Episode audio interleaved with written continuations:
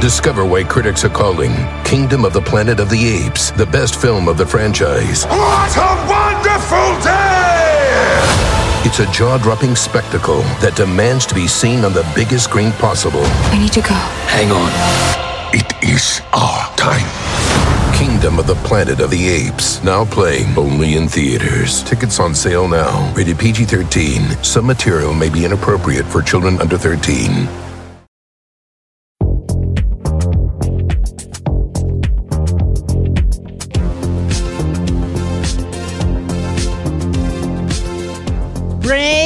Uh, there was a full slate of muggings this weekend in the NFL. Um, but uh, perhaps the most criminal proceeding happened in the stands of the Bucs Bears game. Tom Brady threw his 600th touchdown pass. Congratulations, Tom Brady. Yep. And after Mike Evans caught the ball, he handed the ball to a, a absolutely thrilled gentleman in the crowd by the name of Byron Kennedy.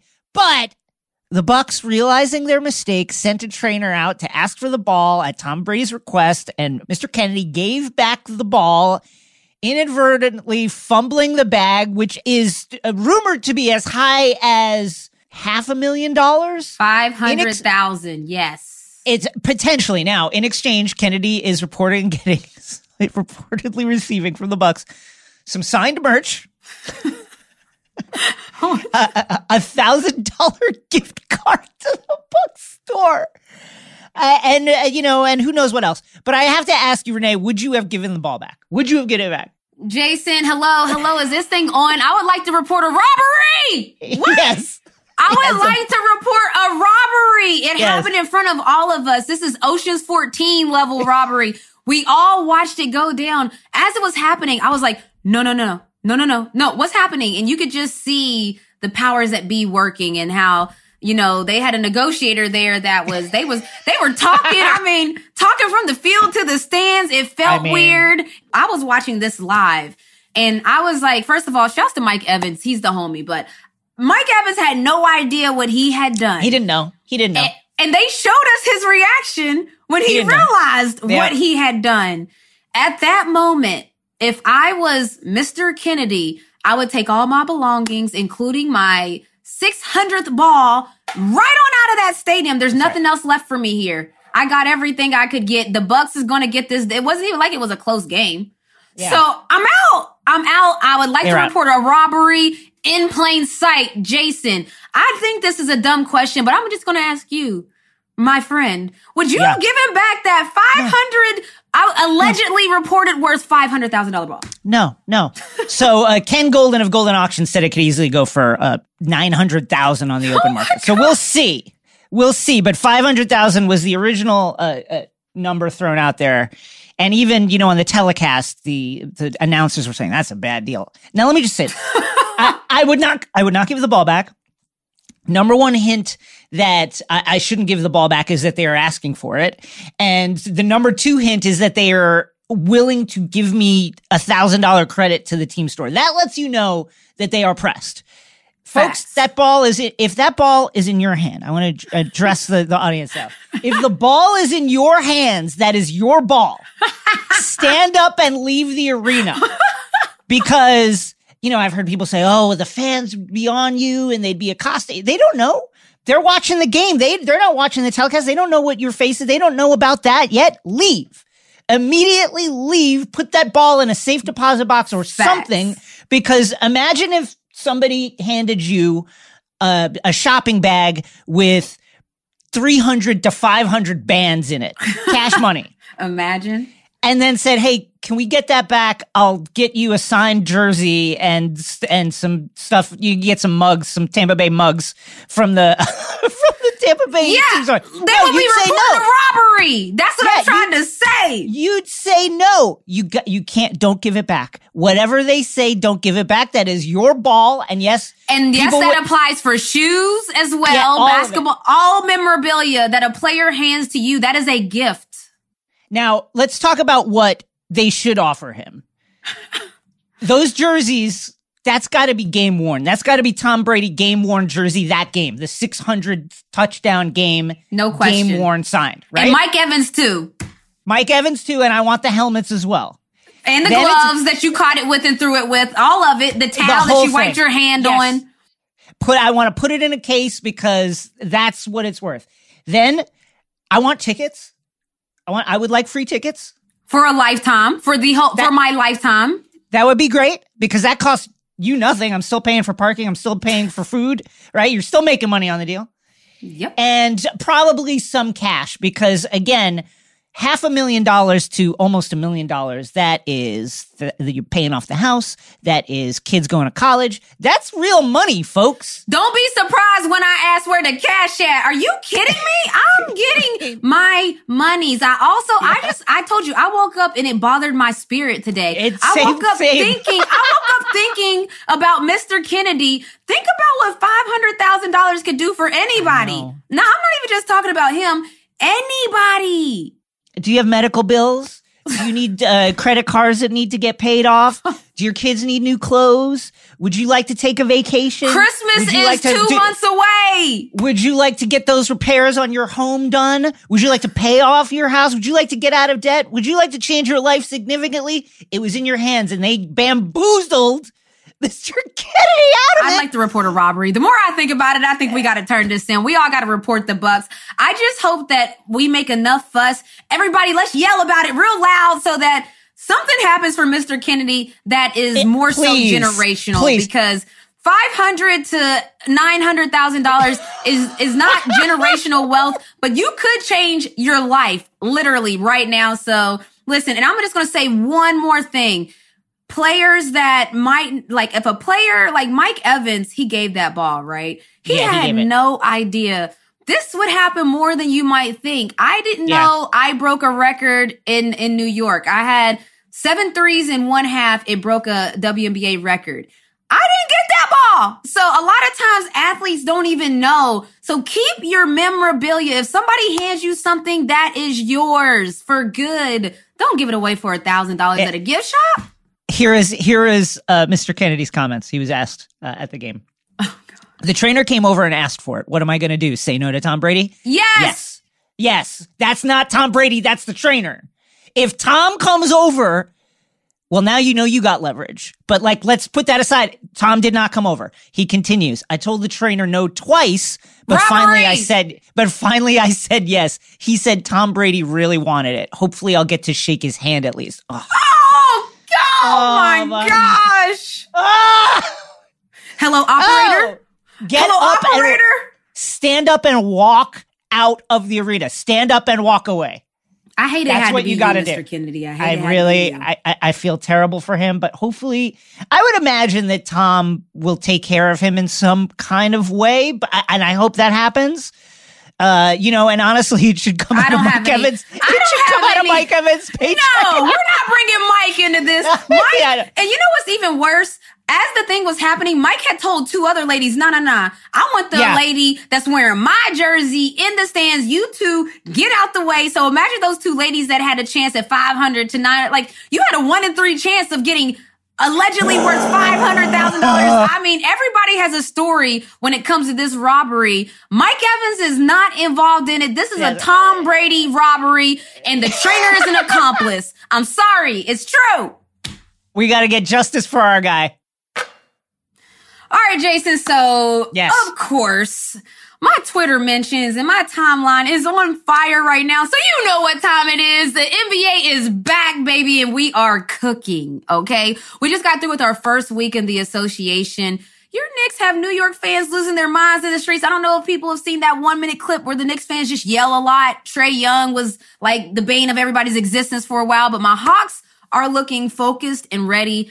The Ben Simmons drama is still going, and but also there's a little curve. The Lakers are trying to find their groove with what we thought might be an all-star squad, but they're still figuring things out. Kyrie has protesters outside of Barclays, and it felt a little bit like January 6th. I don't know. The chaos in sports media is going crazy right now. They released the NBA top 75 players. There were memes. There were mad people. Klay Thompson chimed in. Where do we even start? Is NBA all caps back? It's coming back this week. We're Let's back go. this week. So we're back, baby. Everything is back. Let's go. Let's start with the 75 because I have some I have some structural uh, issues with this list. I'm sure you do as well. I think probably the biggest obvious snub is Dwight Howard. No question. Multiple time defensive player of the year. An absolutely dominant player for most of his career until he started experiencing back issues. And he should absolutely be on this list. Uh, this is just me.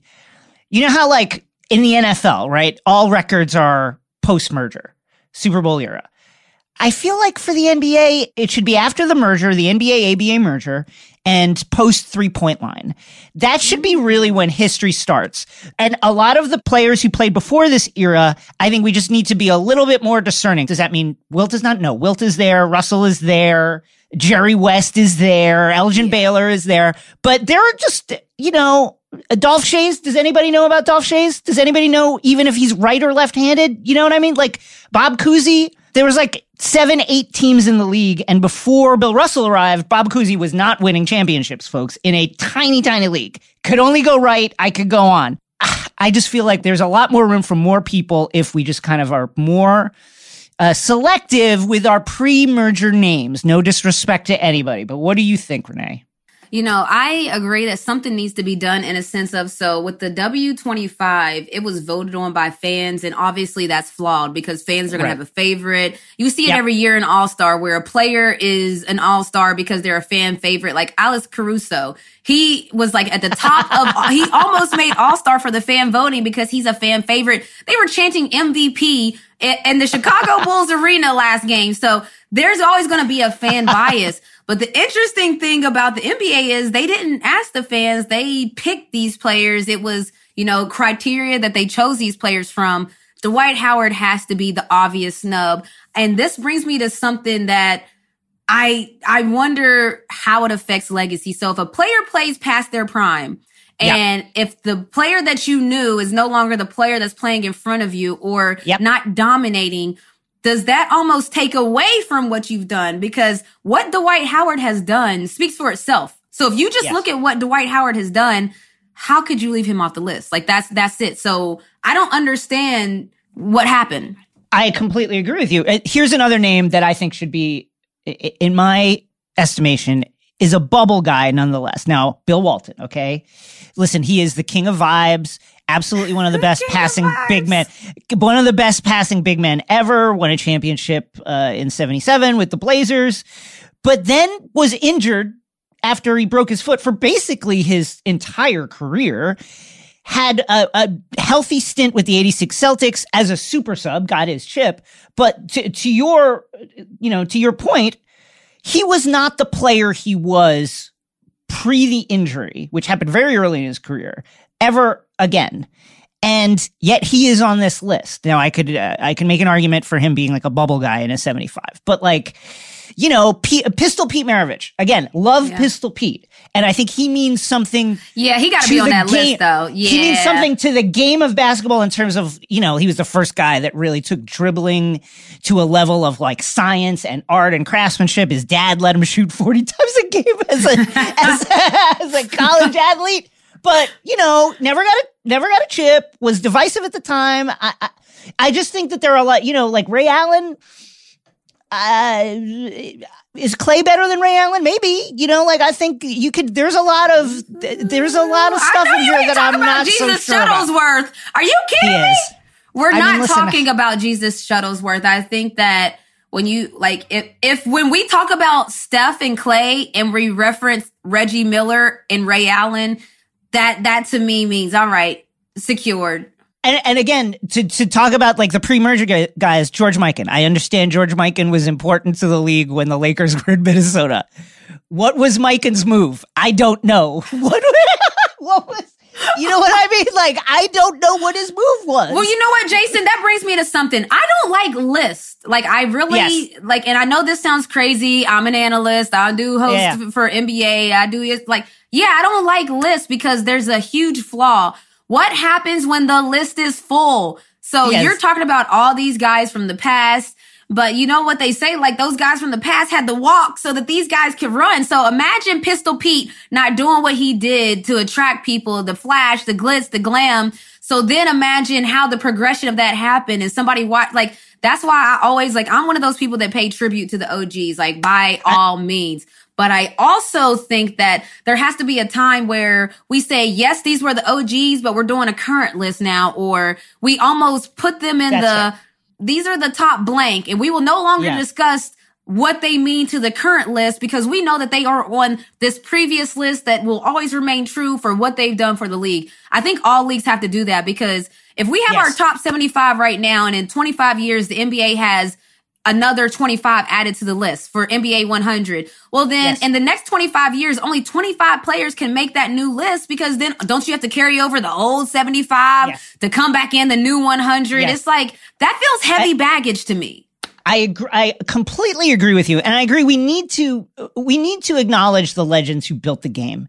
At the same time, we need to do it by different criteria than we are using to include the current players. Because let's be real about it. If you send Lu Dort back in a time machine to 1957, he's like uh, winning multiple MVPs and driving Bob Cousy out of the league. Like Bob Cousy be like, I quit. I'm not playing anymore because Lu Dort is is But you can't is do that. in the but you can't do that. So I just think I agree with you. I just think there needs to be a different Because what would, what would happen when we sent LeBron the- back on a time machine? Since Oh, we're using this time machine, I mean, Forget it. what would Forget it. happen if you sent 2021 to back whenever when they were playing They'd at Chuck Taylor's? they'd change all the rules. They wouldn't know what to do. I don't Like, You know what I or, mean? or the reverse. Send them the present day NBA. What if we took the time machine the other way and they rocked up in their Adidas and was really going to try to compete? That's why I think that we can't have a list that's a comprehensive list. I Because agree. I agree. you- it's just like you even said it. There was literally two different games of basketball being played Yes. on this list. So Yes. we have to figure out a way to just retire the goats that will forever be the ghosts. This happened in the W25 as well. Yep. So this is not Yep. like a, this is not an NBA problem. This is an all sports problem. There's so many good players that come through that how do you decipher who gets to be the goats? I know people make a living off of this. Stephen A. Smith and them, they talk about goats and the greatest and the who's the better than this all day. I know that that's people's jobs, but when we have to get real about this, a top 75, when you think about the players that are here right now, it's just not realistic. We have to retire the OGs and let the current players thrive. Yes. All right, let's move on from that. What happens with Klay Thompson will define what happens with the Warriors this season. Does he come back at 80% of what he was? How much of Klay is left? But the Warriors look pretty good. Some of my very good friends had them as a dark horse, you know, Western Conference Finals finals contestant. And I gotta tell you, they look kind of scary right now. They look scary. I'm terrified of them. You're terrified of the Warriors? Yeah. Yeah. I, I, I think when you have a player like Steph Curry, it's terrifying all around. Even when they were playing, I can remember when they were playing terrible last year, and I was like, look, I wouldn't want to meet them in the elimination game just because he has that explosive ability. He didn't miss a shot the whole first quarter and scored 25 points and was 10 for 10 from the field. And that included logo threes and Yes. layups that he could have been fouled on that they didn't call because there's new rules. Players are slapping them on the shots because, you know, there's the new rules here in the NBA. And he still went 10 for 10. And then afterwards, he had to like tell everybody, like, give it to me. Like, I'm that guy. Yeah, that's a scary, that's a scary team. And not only that, but I mean, they've got Jordan Poole, who is making a leap right now. Absolutely. Uh, an, an absolute leap. That is add Jordan Poole, who is uh, learning to be an impact scorer in the league and is, uh, by all uh, accounts, uh, appears to be one right now.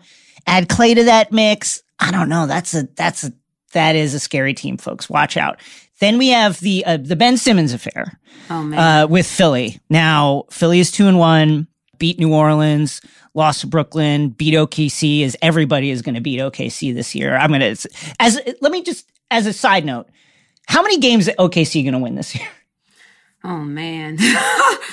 uh, it's tough, man. It, it's, this is the part of the league on the haves and the have nots. You know, we talk Yeah. about in the same breath, you just talked about that loaded Warriors team. We know that the Lakers, you mentioned it already.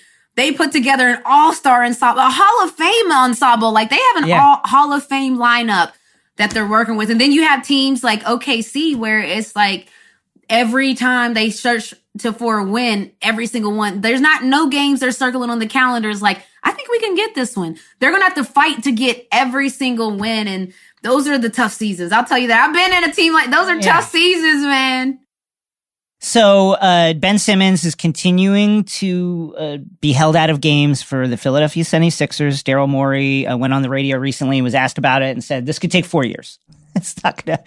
Is, he said this could take four years. We may, we may it, listen. We need an impact player because Joel's prime is is now and for the next four years. We're not going to uh, bring back, you know, draft picks or, you know, bench guys. We need an impact player right away. And if we're not going to get that, we're then it's better to have Ben here and take the chance that we can maybe not be able to convince him to play for us again rather than trade him for a, a bag of magic beans. That said, there's no way it's going to take four years. Well, Th- also too, I think it's important to know that the team has almost switched completely.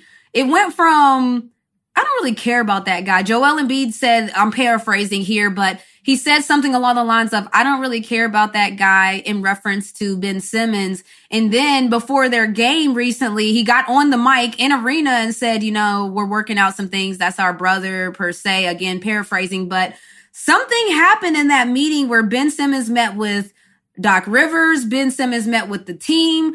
Something he told them made everyone concerned for him. It, it, there was a Yes. completely different tone with the Sixers now that was nothing like it was before. Yes, Tobias Harris tweeted um, in response to a, a story reporting that uh, talk that I'm paraphrasing now that they, were- you know, that they were going to give him his space and be patient with him and allow him to work through uh, Yeah. whatever he needed to work through. So clearly, whatever was said there hit them in a different way. And Joel, before the home opener on Friday, said, "Hey, uh, you know, Ben Simmons is here as our brother. I hope you'll welcome him back at some point." Um, the Lakers, they finally get a, they finally get a win. Okay, Um, Carmelo. Uh, uh, okay, Carmelo. They have been shooting just 39.5% as a team. Uh, there was game two featured a slightly physical disagreement between Dwight Howard and Anthony oh, Davis. Oh, yeah, I forgot all this news. Let's I talk- forgot about that, Jason. The NBA, the NBA is insane. It's like we're two, two to three games in, and this is the kind of stuff. Now, I have my Lakers friends were like, "This is actually good. You want to see stuff like this on a team with aspirations." What is your take as an athlete who's been through it? My take is that you got to save that kind of stuff for practice in the locker room. And I, like what I mean by that is when you're like, you know, your parents tell you this when you're in mixed company, you better act right. And so Yeah. whatever's going on in your situation, you just gotta act right. Like, and when, like, cause I've, every athlete has been at a practice where two of their players get into an altercation. Like I just, if you played at the highest level, you've seen Right. it at some point where two of your teammates are actually getting into a physical altercation. That I know that fans don't necessarily think that's very normal. That's pretty normal when you got to think about we're in a highly competitive field. Your job is on the line. You get judged by your last game. That's just how sports work. Everybody's jockeying Yep. for position. Everybody wants to do the best they can do. And then if you, and don't throw in the fact that you might be losing. Don't Yeah. throw in the fact that you could be underachieving. Yeah, like something's going to happen. My only thing is that when those things happen on the bench, you take a team problem and make it an everyone problem. We saw the same thing when it happened with Draymond Green and Kevin Durant. Yeah. We only knew about those problems because it spilled out into public where we could see. So my, I, I agree with the Lakers fans. Any competitive team, not saying they're all going to actually get in a physical altercation or fight, but any competitive team is always going to not be happy with losing. And at that time, they were losing by literally 30 points in that point in Yeah. the game. They were literally losing by 30 points. So I tough. think, I think I that's mean, a reason to get upset. LeBron was out there, uh, clapping back at Cam Payne, telling him to be humble. It was a whole mess that game. Now, it's been very interesting to be here in Los Angeles uh, at ground zero, surrounded by Lakers fans, the Lakers town, and sense and feel and hear and see the intense anxiety that Lakers fans have about the performance of, of Russ. LA Oh, native. Now, Russ is he's averaging 12 a game, seven and a half rebounds, about shade under uh, nine assists. That seems good, but only shooting 34 uh, percent from from the field with a lot of turnovers. It's been it's been rough. Now, let me say this: he started very slowly uh, in Washington last year. Yeah. And then turned it on second half of the season Definitely. and really lifted their season to to postseason contention. So there'll be a point where Russ will the rust will come off and he will get there. That said, LA is not like DC. You can be bad for half a season in DC and there's not going to be much talk about it. It's the tenor and the volume is different here, so I will be fascinated to see how that plays out because it's clear that he he's in his hometown, he played college ball here, he's pressing. Yeah. No, and that and that's the tough part because there's no doubt that we know that Russell Westbrook wants to be there and he wants to be playing for the Los Angeles Lakers. Sometimes though in athletics energy can work against you. So Yeah. in sports if you're pressing and you want to do so well, you want things to go so well, sometimes it doesn't work out that way because they, that's the term you're pressing too much and even on when you're shooting, right? And if I'm in a shooting slump, the main thing I do is literally don't think about anything. Cause the moment you start trying to make shots, you're going to miss shots because you're supposed to just shoot it muscle memory. That's why we practice. So you can tell that the want to is so there for Russell Westbrook, but it's just not equating in, in the stat sheet per se. But you know what? Honestly, his game is an interesting game, period. It's a high energy, high octane, but when it's not productive, it makes Yeah. it tough because Yeah. he plays one way all the time. He doesn't change the the, way he plays. So, and we know that about him. So it's like you got to take the good with the bad almost. Yeah, it's like you know, it's like, you know, as a musician, it's like playing with a with a really great like blues singer. You got to play blues. That's what you got to do. You're not going to try to mix in other styles because it's just not going to work. And that's the thing with Russ and that I'm really interested to see what happens. I think Vogel's a very good coach and obviously LeBron James is one of the highest IQ players that's ever played. That said, what we've seen of Russ is when you play with Russ, you got to play Russ ball. That's it. You mm-hmm. have to. You have to let him go the way he wants to play, or else you're not getting everything, all the value that you would get out of his play. Exactly. And that's why they call him Mr. Triple Double. But speaking, okay, so I, we got to talk about my Hawks though, okay? Let's go.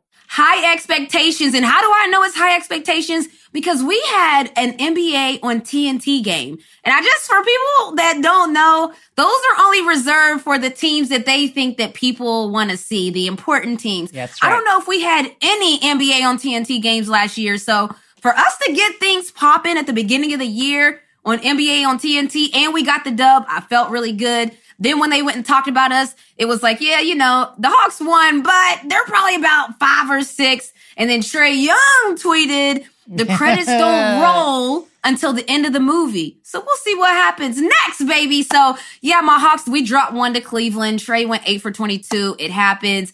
I'm excited. I think that when people look at our team and talk about our team, they don't talk about DeAndre Hunter, Cam Reddish, who those Yep. are two names that we didn't really have in the playoff run that we have now. That Huge. imagine our team before that we brought John Collins back, Clint Capela back, of course, Trae Young back, Bogi back, Danilo Gallinari back. Oh, and now we get the other players that we had, DeAndre Hunter, Cam Reddish. I'm really excited. Like, I really think that we have a nucleus that can compete. I think we're better than fifth or sixth in the East. But Jason, you and I were talking about it in the pre-production.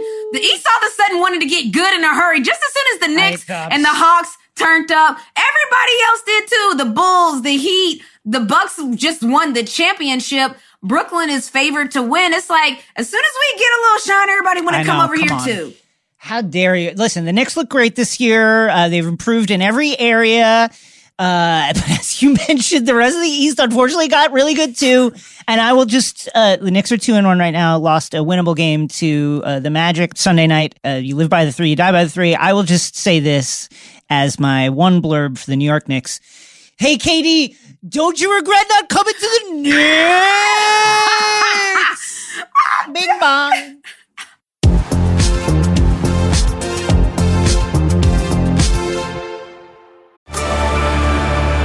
Discover why critics are calling Kingdom of the Planet of the Apes the best film of the franchise. What a wonderful day!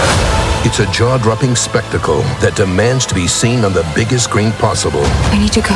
Hang on. It is our time. Kingdom of the Planet of the Apes, now playing only in theaters. Tickets on sale now. Rated PG 13. Some material may be inappropriate for children under 13. Do you want a beautiful lawn? Enter TruGreen, the easiest way to get a great lawn. Just water and mow, and they'll do the rest. Weed control, fertilization, aeration, and more. TruGreen is the official lawn care treatment provider of the PGA Tour, and they have a verified best price, which guarantees you the lowest price with no compromise on quality. You do you. Let TruGreen do your lawn care. Visit truegreen.com, T R U G R E E N.com to get the best lawn at the best price with the best people. Guaranteed.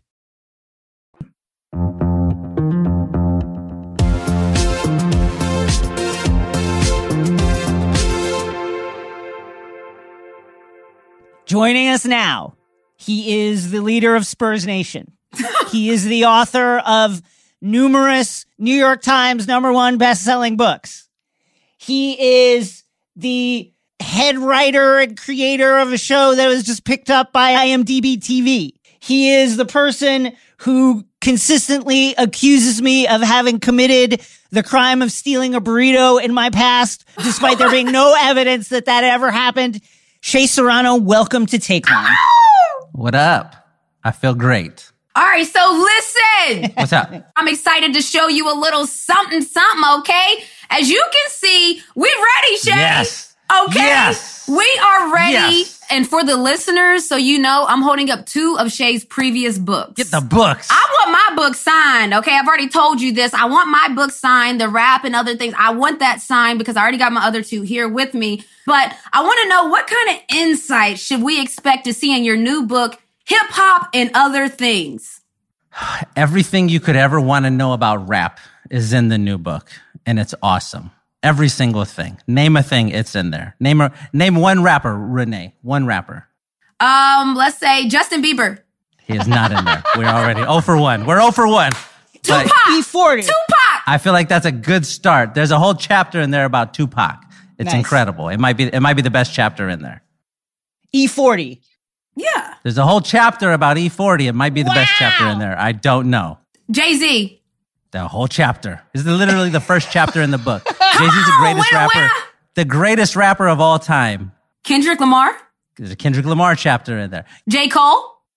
There's a, there's not a J. Cole chapter. Kendrick Lamar, though, here's the, here's the thing. Let me ask you, because you guys can just give me a very quick answer. Yes. Because I spent 3,000 words talking about this for Kendrick Lamar. Kendrick Lamar put out an album called Good Kid, Mad City. Yep. Yes. Maybe the best album of the decade from 2010 to 2019. The same, the same decade Kanye West put out My Beautiful Dark Twisted Fantasy. Maybe the best album from 2010 to 2019. That's what the chapter is about. It's about deciding finally which of those two is the better album. Which, which do you think it was here? Pick one. Uh, it's Kanye. It's Kanye for me. Is I was about to say if it's a preference, I would. I don't Yeah. know though, because I still like there's songs from both, but Mm-hmm, mm-hmm. ah, see that's why it's tough. I'm like that's I don't Yeah. really. I feel bad with. I'm gonna have remorse every any answer I give, but let's just go Kendrick. See, one Kendrick, one Kanye. It's settled in the book. It's 100% settled. By the time you read that chapter, you're going to know. Interesting. Did you always know the other things would be a trilogy of books, or like did you start that knowing it was going to be a trilogy? We did. So me and Arturo were doing a newsletter in 2015 is what it was. Cause we started it the right after we all got fired from Grantland. They're like, Hey, nobody works here anymore. And I didn't have a job and we wanted something to do. So we started this newsletter and we called it basketball and other things. And pretty early on, we were like, Oh, this is a cool template. We should make this a book. And then we're like, Oh, you know, we should do like our three favorite things, basketball, rap and movies. Wow. Let's let's let's let's take it out as a trilogy pro, um, like big picture that's what we want to do and then we got lucky enough that the first one did well and then the second one did better and then now we're on the third one Wow. Uh, that this collaboration between you and Arturo has been so fruitful and really historic in the publishing world. Two Mexican Americans like uh reaching the heights of the bestseller list. How did you two first link up? So when I did the rap yearbook, which is the very first book we did together, when I pitched it originally, I just pitched it myself. And uh, when I told them, I said, I'm going to write everything and I'm going to draw everything because I also like to draw.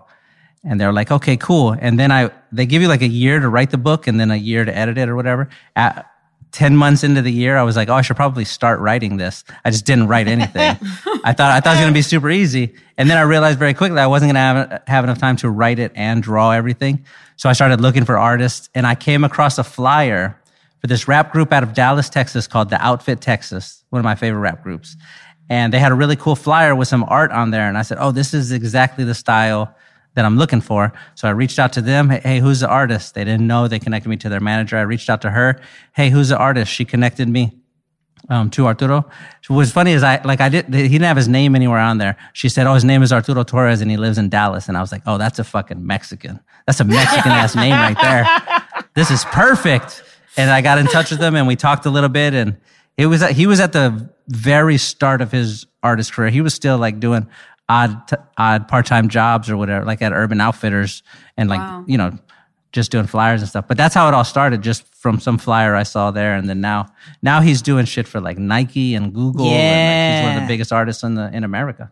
Do you have a f- do you have a particular favorite piece of artwork that he's done, whether it's for the for your collaboration or anything else? Um, I, so I have an original piece of art that he drew in here because he draws everything by hand. He doesn't do it on the computer. He like sketches it with a pencil and then inks it like a, like a comic book, um, illustrator would. So I have, it's like a picture of a, of like a Godzilla type gorilla that he just drew on a little yellow piece of paper. It's my favorite thing that I have of his for sure.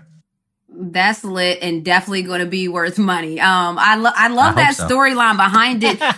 you all you have such an interesting story. So you started your own publishing company, Halfway Books.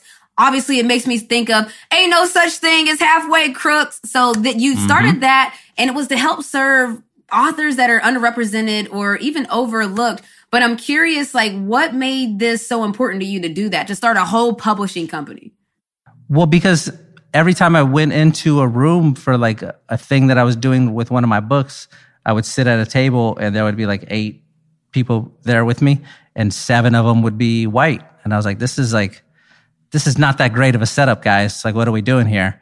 Um, and it was just like part of the, the, the like excuses that you might hear from some of the big publishers, like, oh, or we don't, we don't know how to find these other talented writers or editors or whatever who aren't white. And I'm like, well, that's because all of your friends are white. Like, like when I when you ask me for my favorite writers, Yeah. or the, the they're all like not that because I'm not that.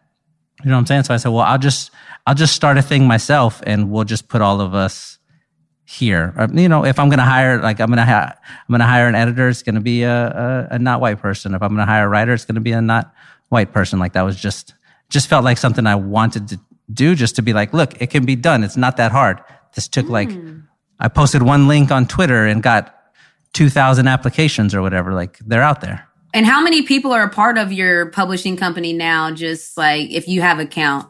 so when we did the first run, I hired five authors, um, a fact checker, a an editor, and a design layout person. So that I think that was like nine total when we were working on it at the time. And then we'll we'll do it again in 2022, and then I'll hire nine more. But it's not like a full time thing. This is like come on for this No, project but and that's work work for a few weeks. And Don't be Yeah. downplaying Yeah. your stuff, Shea. That's a big deal. Like that's that's a always big gonna deal. downplay it. No, Always gonna downplay it. That's no. Uh, let's talk about. So one of the things I think we forgot to put on your CV is it, you are now the official voice of the San Antonio Spurs.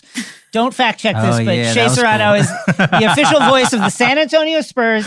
Um, first of all, what was as a lifelong Spurs fan? What was what was that experience like, and how are you feeling about the Spurs this season? the experience was like unbelievable. I got a I got a text from a guy who worked at the Spurs, a buddy of mine, and he said, "Hey, we got this project, and like I think you should try. Like, let's have a meeting about it."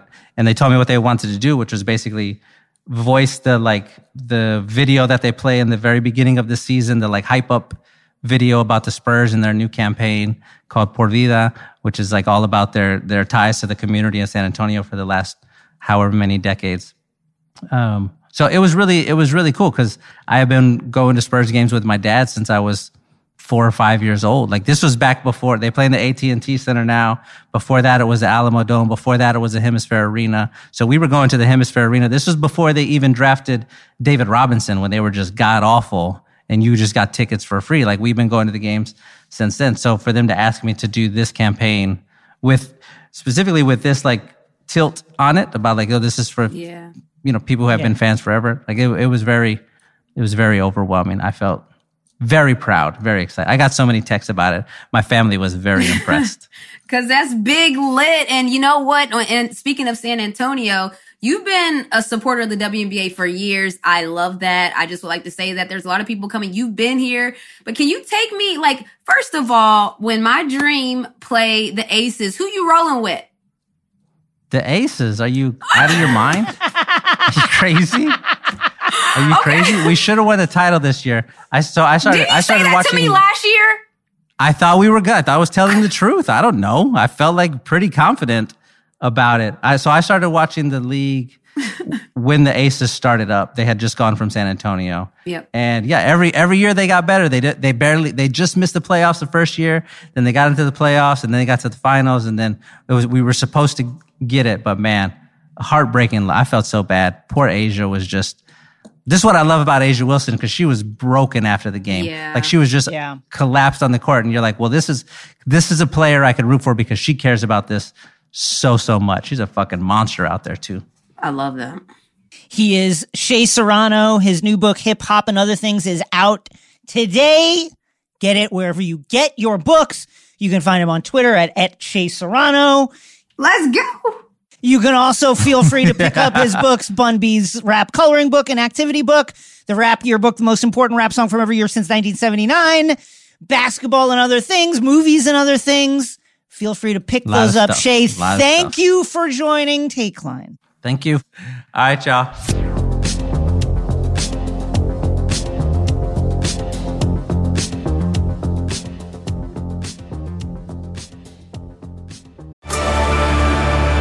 Discover why critics are calling Kingdom of the Planet of the Apes the best film of the franchise. What a wonderful day!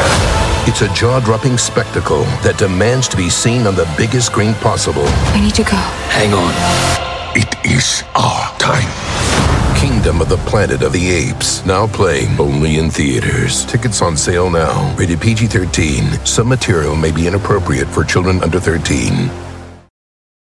Do you want a beautiful lawn? Enter TruGreen, the easiest way to get a great lawn. Just water and mow, and they'll do the rest. Weed control, fertilization, aeration, and more. TruGreen is the official lawn care treatment provider of the PGA Tour, and they have a verified best price, which guarantees you the lowest price with no compromise on quality. You do you. Let TruGreen do your lawn care. Visit trugreen.com. T R U G R E E N dot com to get the best lawn at the best price with the best people. Guaranteed.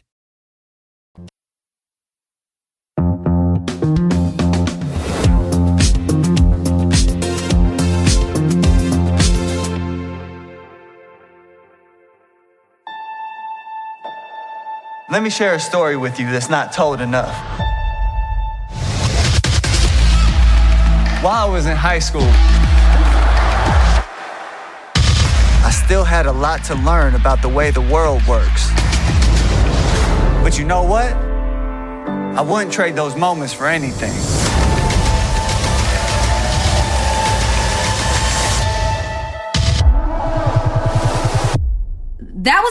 From the new series Colin in Black and White, but our next guest is the tastemaker of NBA Twitter. I know you must have seen his gifs, his memes. They literally go viral every NBA season and even postseason. It doesn't matter what season it is, his stuff goes viral. He's also a writer on the new Ava DuVernay produced Netflix drama series. Colin in Black and White. The series recounts Colin's formative years navigating race, culture, and class while aspiring for greatness athletes, y'all. The show premieres on Friday, October 29th. Josiah Johnson, my guy, welcome to Take Line. How y'all doing? We're good. We're good. Okay. So Jason and I were talking about the first week of the NBA season earlier, but let's talk about something just as important. The first official week of NBA Twitter. Listen, I'm a, I'm a part of WNBA Twitter, so I just want to throw that out there. And you and Jason are already at the top of your game. But who else is out there capturing your attention in the NBA Twitterverse? What's going on out there? I mean, you know, we got a lot of legends. The NBA Twitter never stops. You already know there's always bags to be gotten. Only lazy people will tell you that they're on vacation or hiatus. We don't get no days off. Jason knows that. We got to get these flares out because you might wake up middle of the summer, something just cracking. That that's all hands on deck. We got to get these jokes and let them fly. But you know, in addition to myself, you got people like Shea Serrano, who's a living legend. Uh, you know, M. Grads, uh, Trevor Trout, the whole elite crew bands, uh, Jasmine L. Watkins. You got, I mean, I can just really rattle up. LeJethro Jenkins. LeJethro been Yeah. throwing some haters out. Dragonfly, of course. Dragon, Dragonfly is like the king of Twitter. It's not even an Yes. NBA Twitter thing. He, he- you know, he's on the bigger and better bags. Uh, the kid Mero, obviously a Knicks fan, so you know that's tough. But we got, we got, we got a, we got a lot of legends in the mix. A lot, a lot of legendary people, and it's great to see the, the up and comers that are coming out now too, and all the different teams now that have their own little sects of their community of of, of Twitter, Twitter, you know, people now. So it's, it's good to see. That's crazy. So obviously, uh, you were a player, basketball player yourself. You played uh, center, power forward for the Bruins. Uh, what's it been like to go uh, from a player in that world, in that respect, to a creative and an influencer uh, around sports? And how does how does your past experience inform what you're doing now? Well, I would use the term college player very, very loosely. I didn't get a lot of burn. Spent a lot of time with the, you, put- know, hey, courtside. put the jersey counts. Uh-uh. you put it the counts. jersey on. But, but was in that no man's land of yo, do I even need to shower after the game? I'm gonna go ahead and do it just because we're about to hit the club, whatever. You know, I got I got a little sweat and a little gristle, not enough, but we mastered the art on the bench of you know you look like the Monmouth guys and other benches that have become celebrities. We were leading that that trend and that curve way ahead of the game. We knew the different camera placements. We knew when the red light was on, that means it was it was go time. We had to really, you know, if you look at the timeouts, you might get a glance back and things like that, but oh, just you know being in the locker room with you know I think I played with some like you know twelve to thirteen guys that played in the league. Just being with so many dynamic personalities, guys like Earl Watson, Matt Barnes, Jason Kapono, Dan Gadzuric, who now is Dan Gadzurich, which we didn't Yeah. you know went to school with Dan for two years. He never taught any of us.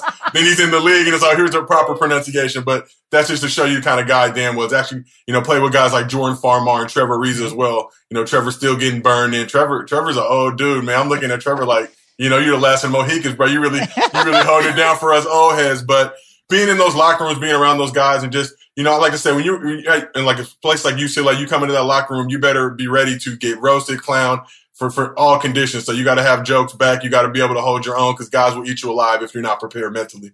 No, that's a fact. And so it's so interesting you saying that because you know how like in sports, you got to be prepared. You got to figure out, you know, a lot of things before the game. Everybody sees the game and that's it, right? But for your tweets, like I'm into the content world. Jason is too. People really think that you can just rock up and just not have no preparation and just bust out these tweets. Like, what is the process like for you with this? Because I know myself, when I see something crazy happen, like in a game or something, I got to go see what you said. Like, I got to go see your GIF, your tweet about what that moment was. So how do you stay like ready on like on the second, on the moment? Well, it's like Suga Free always say, if you stay ready, you ain't got to get ready. But Okay. the, thing, the thing a lot of people don't realize, they think, oh, it's easy as this, it's that. And I always tell them, well, shit, if it's so easy, go do it. If, Thank if, if what I'm doing Yes. is so simple, if what I'm doing isn't that complicated, then how come you need 10, 15 people on your team to even get to a, you know, a fraction of what I got going on? So for me, it was just coming up in this game, a, lot of years in edit base, a lot of years working at companies like NFL Network, Showtime, Fox Sports. And that's what people don't realize. You- Oh, how you so fast? How you so quick? Yeah. You know, when, when you're doing highlight shows like game day, like, you know, with the likes of Rich Eisen, you got to deliver him a shot sheet on the fly for a game that just went to zeros 20 seconds ago. You're sprinting to the printer now, hopping over, ducking and dodging people on the production staff to run and get him this shot sheet right before the, the highlight airs. You live in a different type of high pressure field environment. So for me, I just kind of thrive and operate in those situations. But I like to laugh at people who kind of try to come at me or, or, or rude about it. Or, you know, you got a lot of trolls out here that, that think this is just magic and there's no, no skill involved. And I think it's a very highly skilled, you know, person like Jason. I'm, I'm looking at your tweet the other day with the, the dude from the side talk. KD, don't you regret coming to the Knicks? Yeah. Putting like, put, putting those seven or eight eyes Yeah. on Knicks Yeah. Right away is like, that's not something you can teach in a school. That's literally you just going out and knowing right. But as soon as I see that tweet, I'm cracking up hysterically because I know exactly what you're talking about. But you got to be in touch with everything that's going on in pop culture and the NBA culture just around the world. And, and everything moves so fast. So you ought to be up to date or you're gonna get clowned again. Like it's like being in the locker room UCLA. Like if you're not quick on the draw, and, and the thing about me too, I know a lot of people hate me, a lot of people don't want me to succeed. So I know when I come with stuff, it's got to be hot because if it's not, they're Yeah. gonna let it, they're gonna let it rip. You're gonna get the quote tweets. But why do they hate you though? I'm just curious. I don't know nothing about this. So what's the backstory of like I, this is a larger concept. Why do people hate a come up? Like I don't understand why Yeah. people hate a come up. Well, I've, I've done a lot of market research and, and, and, and delve deep into the, the science and the art of it. Really, what you got is like 15 to 20 year olds. And look, I'm 39. I'm happy to be 39. I'm glad I made it this far in life. Ooh, ooh. But, but my library, my resume, my arsenal is going to be a lot different than them. Like I always say, you'll never really see me tweeting SpongeBob stuff. That just wasn't my lane or era. More power to people that do it. But there's a lot of people out there that see everybody else laugh and see everybody else reacting to it, and they get mad because they don't get the joke. And that's what it really Wow. comes ah. down to. It's like a bitterness and an anger and a jealousy. Like, Yeah. why does everybody else find this so funny and I don't know what it is? It's like, yo, y'all got to get some culture, young bucks. Y'all got to really dip into that stash. Really, you know, get familiar with the John Singletons of the world. Get familiar with the DJ Poohs and the Ice Cubes. And I'm just, you know, but these are these are people that I came up on that are just second nature for me that I have a tremendous amount of respect for. So when I'm, I'm running a lot of these clips, I'm paying homage. I'm paying homage to Michael K. Williams with with anything from Omar and The Wire and just that whole crew. Crazy. So, you know, the Isaiah Whitlocks of the world with the shit Yeah. you know, just just just just having a, a ton of respect for those people and what they've been able to contribute to the game. And I think that's the thing that you know, anything you know, Renee, you know, Jason, y'all know, anytime you're successful in life, you're gonna get people Yep. who aren't happy about that, Yep. whatever the reason may be. Yep. You know, I seen you really strong arm the dream and, and get get some previous ownership up out of there that wasn't really supportive of everything going on in the world. So you might get some people from that side who aren't feeling the things you're doing. Facts. But real ones know, real ones notice everything that's going on, and we support you wholeheartedly. I love Well- it here. Well, it is a terrible time for your enemies, Josiah. Let's make it a little worse. Uh, you know, because people are, you know, obviously listeners are going to be very aware of your uh, sports influencer lane, but they may not know that you are also a TV writer, co-creator of the Comedy Central series Legends of Chamberlain Heights. How did that path open up for you? Uh, really sucking at basketball opened up a lot of opportunities and lanes for me. So that's I'm, I, so I'm, I'm super thankful to Ben Howland and Steve Lavin for not giving me the burn I deserve. You know, a lot of people have their coaches the hater stories, but my coach is a hater story led to successful things. So knew very early on at UCLA, I'm looking at guys like I had one year I was like I'm gonna get some burn. Then Trevor Ariza came in his freshman year and it's like all right, yeah, he's league. I'm not. I'm, I'm it's pretty much that dream is done. So, but at that point, you just figure out and realize what's the next step going to be. So, I, I was blessed and fortunate to live with a crew of just legends like myself, guys like Quinn Hawking, Ike Williams, who used to sit next to me on the bench. And we were able to translate that. We started a blog called Jersey Chaser early on, putting out a lot of funny off kilter content. From that, we got the attention of people in the, the TV industry. And then, you know, did Legends of Chamberlain Heights that ran for two seasons. That got canceled. Kind of had to figure out my next move. Started working at a bunch of different places. Uh, started doing a show called Mostly Football with Martellus Bennett, Ben Lyons, and James Davis. And that crew was over at Attention, which is a, a social issues themed uh, digital space where I was doing a lot of stuff to just kind of make my heart feel better about the world and, and working with a lot of talented people. Some who are working on this show now. Shout out to Mia. Uh, you know, working with the legend Carlton too over at Mostly Football. So as soon as I hopped on the Zoom, I'm like, damn, it's way too many people I know on here. But that just goes to show you that when you're around successful, talented people, those good things are going to happen.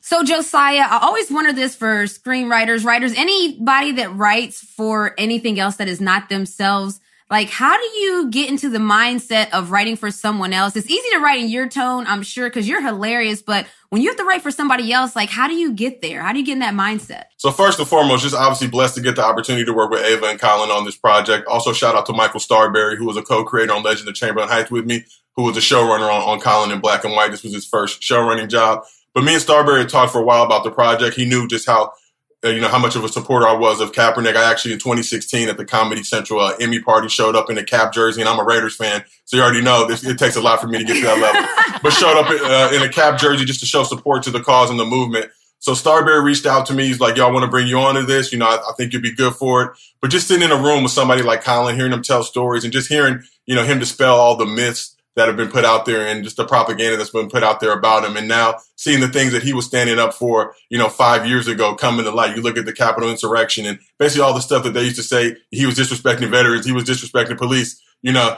that shit went out the window January 6th when, you know, you lost a fair and square Democratic election and, and your candidate didn't win. Now you, you're showing up to the Capitol building with nooses, storming in, you know, run, running up into people's offices, taking photos, taking poops, you know, all, all over the facility. But, you know, to be able to work with Colin and just kind of hear his story and, and get into his head. And I think the main thing for, for all writers I would encourage them to do is you got to really understand who you're working with and understand the level that they demand. Somebody like Ava, I had to learn. I had to learn with you know the hard way. I, I, turned in some stuff that wasn't to her standard. She let me know about it, and I have a tremendous amount of respect for her. I love then, that went back went back in the lab, put some more stuff together, gave it back to her. You know, finally got her seal of approval and just got her, you know, to, to, understand what she was looking for. But when you look at somebody like Ava, who's done When They See Us, who's done all these amazing projects, you know, Emmy nominated for When They See Us, and now with this Colin project, there's a certain expectation, a certain standard that she has. And I think we're all just super excited for the world to now see. You know, we were in the writers' room for this 2019, 2020 the pandemic hit. They had to work around a lot of different stuff to, to get this show out there. But now, you know, come October 29th, the world's going to get to really understand Colin Kaepernick's story and see another side of him that I think they're really going to appreciate and really going to respect about him.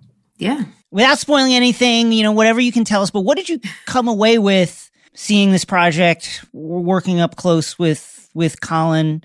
What did you come away with that maybe surprised you, that made you, you know, see this whole period of time in a, in a different way. I think the thing about Colin, when you look at Colin, and you know, people look at Colin, the adult Colin, the NFL player, and feel like you know his, his peaceful protest, his, his, his, trying to raise awareness for social injustice, that came out of nowhere. And I think they try to frame it as, oh, you're just mad that you know your team wasn't good and and you weren't starting, and you were just kind of you know looking for a way to get attention. I think you know looking back at Colin and just his whole high school experience, you're talking about a guy who's an underdog, a guy who gave his heart and soul to be able to be a quarterback. So to understand what he sacrificed and how much he's given up, you know, I think once you understand that in high school, the guy had one scholarship offer that he got as a result of a Nevada coaches coming to his basketball game and just seeing how athletic he was. But he didn't have all the pomp and circumstance that a lot of, you know, high school recruits have. So him just, you know, despite the odds, you know, he was adopted by uh, two white parents, uh, the Kaepernicks, uh, that lived in Wisconsin and they moved to Turlock, California, where he grew up you know, and went to Pitman High School. And people think about California, they think, you know, we're, we're a predominantly blue state, but there's definitely pockets of this state that aren't aren't rocking with the blue, that are straight Suwoo, you know, going hard on that red and uh, going hard on the red. So Colin, even Colin knowing that, yo, like the, the Grand Wizard of the Ku Klux Klan lived five minutes away from me. I knew I knew exactly where he wow. lived and growing up in this area, you know, you weren't really allowed as a black person. Obviously, his athletic exploits put him on another plateau and kind of shielded him from a lot of stuff. But there was inherent racism and stuff going on all, all throughout the state and all throughout the, the region that he grew up in. So just to see the way that Colin has responded from high school, just kind of giving it his all, getting a, getting a college scholarship, defying the odds, playing in the NFL and having an extremely successful NFL career, and just to see that stripped away from him, I think people are going to walk away from this project with a lot better understanding of, of who he is as a man and what he stands for. Man, wow. Colin in black and white comes out on Netflix Friday, October 29th. Check out the series and follow him on Twitter at King Josiah 54 this is my first time meeting Josiah VRL, virtual, real life. And is that, what, is that a thing? You, I didn't even know that. Okay, I, gotta... t- I just kind of made it up right now, but I'm telling you, you're as funny in real life as you are online, and that's rare. So thank you for joining us on Take Line. I appreciate y'all. I like to say I'm very consistent. So if you see me on Twitter, see me in the real world, it's going to be, some people don't live their tweets. They don't really, you know, you see them in the real world like, oh, this dude's a weirdo or whatever. Like, I'm not really rolling. But no, I'm, I'm normal, consistent dude. Appreciate y'all for having me and, and best of luck with everything.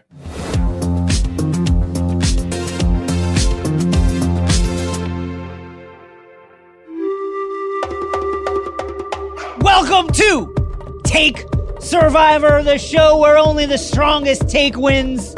You know what it is. Joining us today, star studded Take Survivor Island. She is a producer on this podcast and a producer for Crooked Media. Caroline Reston, rest in peace. Caroline, how are you? Wow, I'm so good. Thank you for calling me a star. That's who I am. Thank you for having me. She is a two time WNBA champion. She is the co host of Take Line. She is Renee Montgomery, also a co owner of the Atlanta Dream of the WNBA. Renee, how are you? Ready to knuck a few bucks, Jason. Let's get it, boy. He is the king of NBA Twitter. Don't come at him because you will get decapitated. He is Josiah Johnson. Josiah, how are you, sir? Say hello. I'm black and I'm slow. You already know. Okay. I'm proud too, but I had to really mix it up a little bit. He is a multiple time New York Times best-selling author and the man who accuses me of crimes almost daily. Shea Serrano. Shea, how are you? Eh, los mexicanos están aquí, mijo. Let's go, baby. Oh! okay. He's Shea, by the way, has been taking Spanish lessons for three weeks. And, um, let's tell everybody the rules. Here they are. There are three rounds, three prompts, questions by me each round. Our contestants will answer, and then they will get to vote on who had the worst take, and that person will be ejected from the game. When we get to our final round, all votes will be cast for who had the best take, and that winner will be crowned the Take Line Take Survivor champion for this week. Is everybody ready? Let's get Yes. Let's go. Let's, get it popping. Here we go. Question number one Who is your snub from the NBA 75 list? Who got snubbed? Caroline, rest in rest in peace. Who got snubbed? Obviously, I had opinions about this. Klay Thompson, my king. He really has like a always a bridesmaid, never a bride vibe to him. He's like the second best three time shooter of all time and just happens to play with the number one three point shooter of all time. So he's always just like kind of second best. And like he's literally one half of the Splash Brothers. The Warriors kind of like fucking suck because his ACL tore. The ACL determined the future of that team. That's how important he was to them. And really quickly, there is a lack of respect for supporting characters out there. We're all about main character energy. I'm talking, let's give supporting character energy. They're funnier, they're chill, they're dynamic. They're stars in waiting who are a little more humble than the actual star themselves. Klay Thompson, you're my number one. Thank you. yeah, don't see don't see a lot of TikTok uh, Shoot your memes shot! for for non-main characters.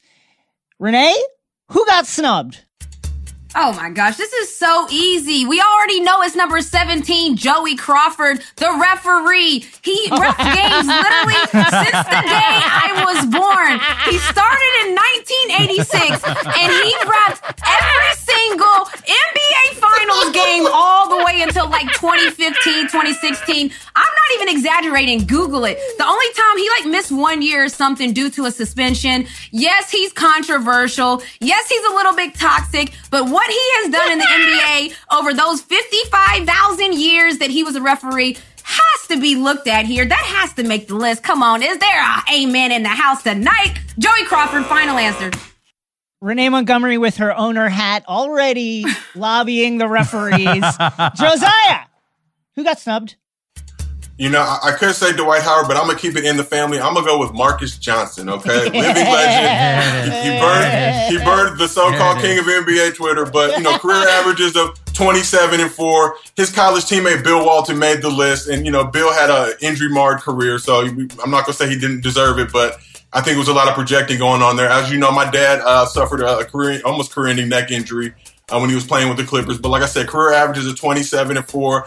Essentially created the point forward position. Others have played it before him, but he's the one who came up with the name point forward. Told Don Nelson, "Hey, I'm not a point guard. I'm a point forward." Nelly was like, "Yes, I'm rolling with it." It was the 80s. Nobody was getting stuff trademarked like that back then. So you know, now it's up for conjecture and debate. But also went on to have a successful acting career. And, and when you just look at debonair human beings whose hairlines have sustained the test of time, Doc Rivers is on that list. Marques Johnson is on that list as well. You've seen him looking svelte and debonair. He was at the Bucks parade, shirt off, flexing, looking sexier than his son, who's literally 26 years younger than him. But nonetheless, I digress.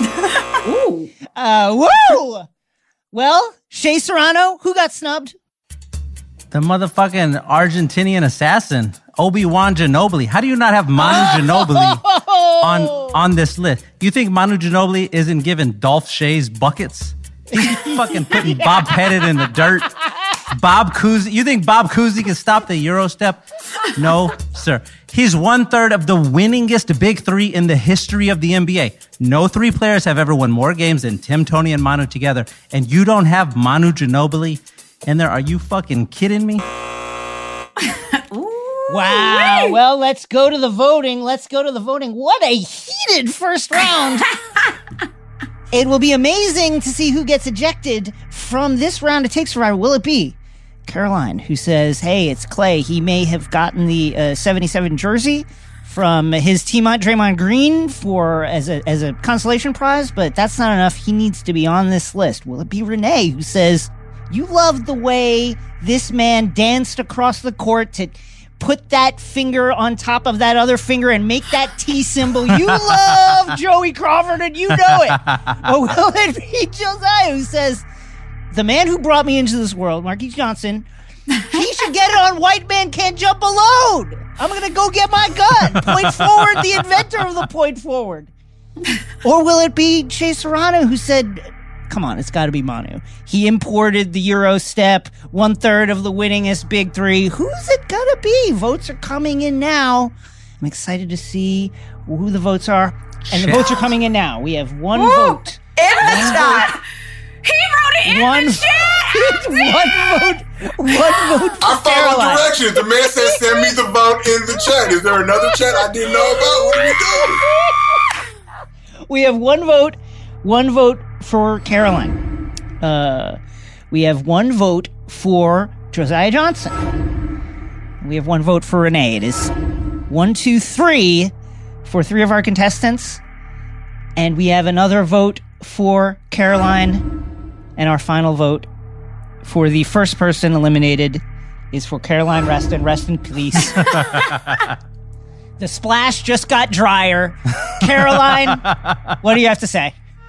You know what? I did see this coming, but all I have to say is I haven't heard of one of these people that you guys just listed. So what does that fucking say? Bye. Culture yourself. Culture yourself. You was just sitting at home a year and a half, boo boo. Be humble. Okay. Round two. Ready? Oh, yeah. I feel like this is rigged, and I appreciate y'all.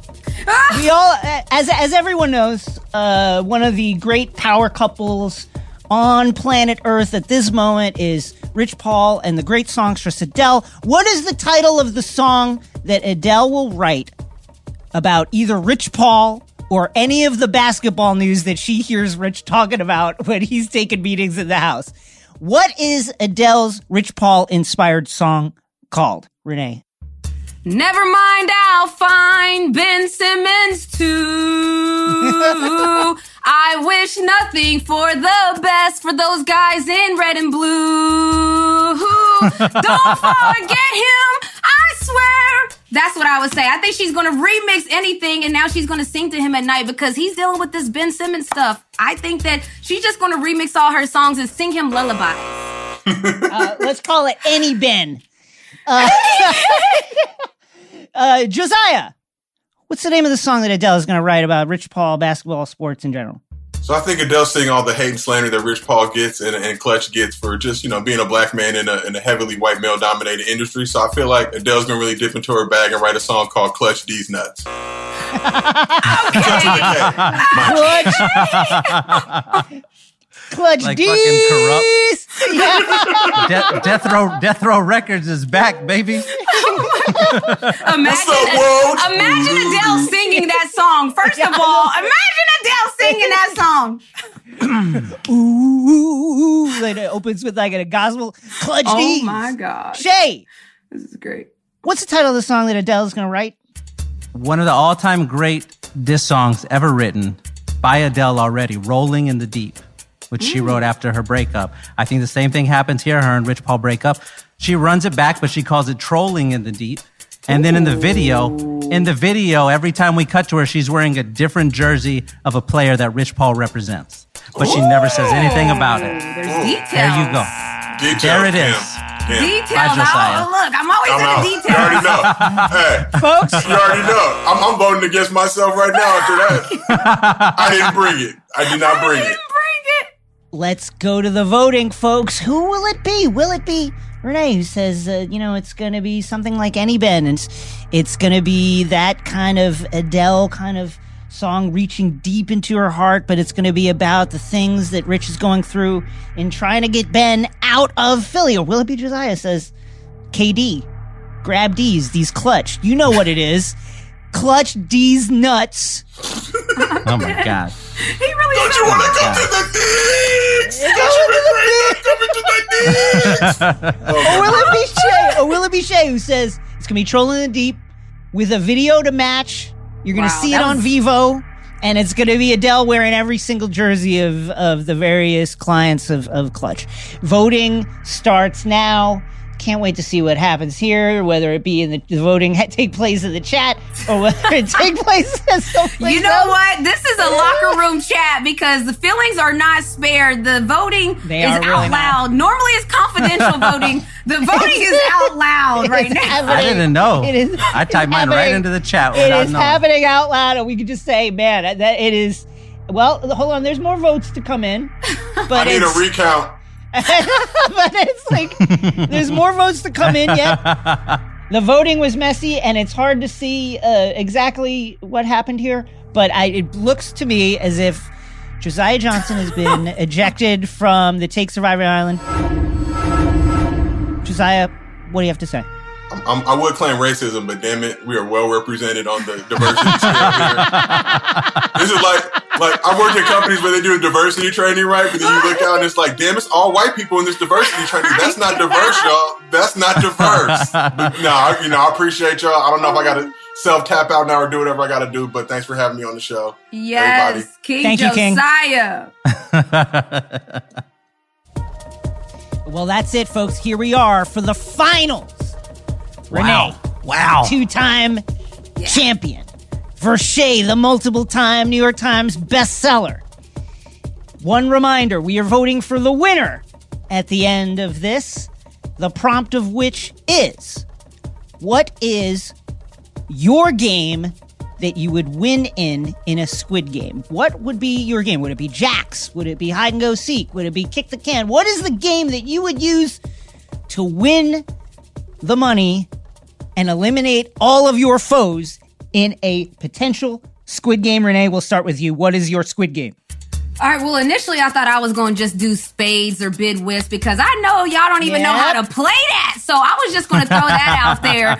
But if you have to represent me and what I'm trying to do with the people that are entering the Squid Game, I'm gonna just go ahead and say I want a three point contest, all star style, where we got the racks, line them up. Whoever has the highest percentage, you live to see another day, baby. So three point contest, what's up? Let's shoot it out.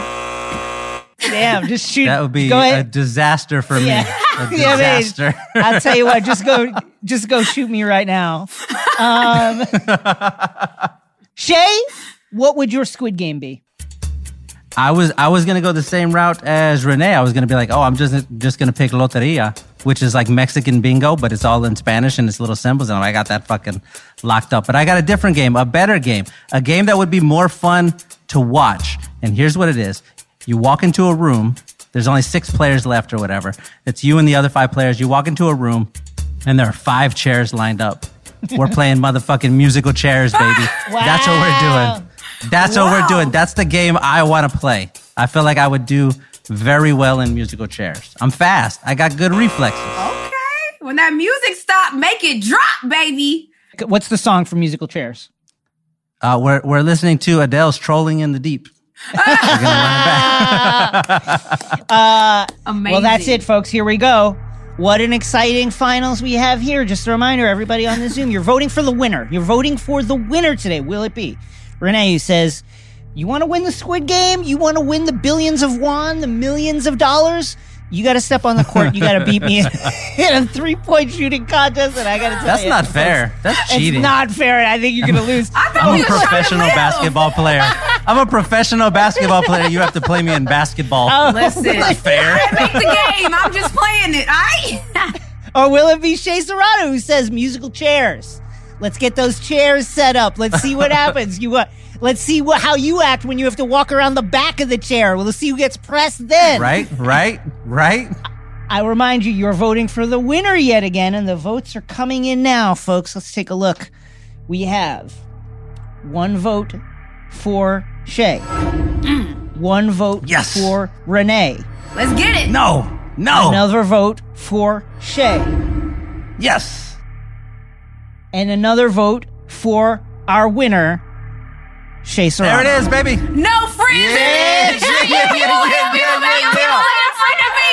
Musical chairs, baby. Shea, what do you knew have it. to I knew it. What do you have to say? I knew it. We could have had it I just want to say I walked in here knowing I'm as a champion, and I'm gonna walk out oh, knowing I'm a champion. There it is, baby. Undefeated in take line. Undefeated. Got to be more careful. And that's it for this week's Take Survivor. Join us next time on the island. Goodbye. That's it for us. Follow and subscribe to us on Apple Podcasts, Spotify, or wherever you get your podcast. Don't forget to subscribe to Take Line Show on YouTube for exclusive video clips from this episode, plus my digital series, All Caps NBA, which comes out debut episode this Friday. Check it out. Goodbye.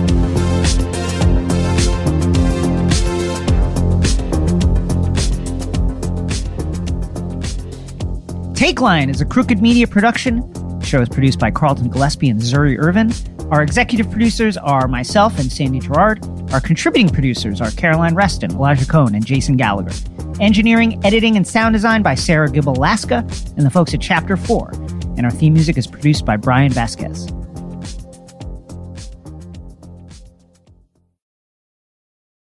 Reese's peanut butter cups are the greatest, but let me play devil's advocate here. Let's see. So, no, that's a good thing. Uh, that's definitely not a problem. Uh, Reese's, you did it. You stumped this charming devil. Walmart Plus members save on meeting up with friends. Save on having them over for dinner with free delivery with no hidden fees or markups. That's groceries plus napkins plus that vegetable chopper to make things a bit easier. Plus, members save on gas to go meet them in their neck of the woods. Plus, when you're ready for the ultimate sign of friendship, start a show together with your included Paramount Plus subscription. Walmart Plus members save on this plus so much more. Start a 30-day free trial at walmartplus.com. Paramount Plus Essential Plan only. Separate registration required. See Walmart Plus terms and conditions.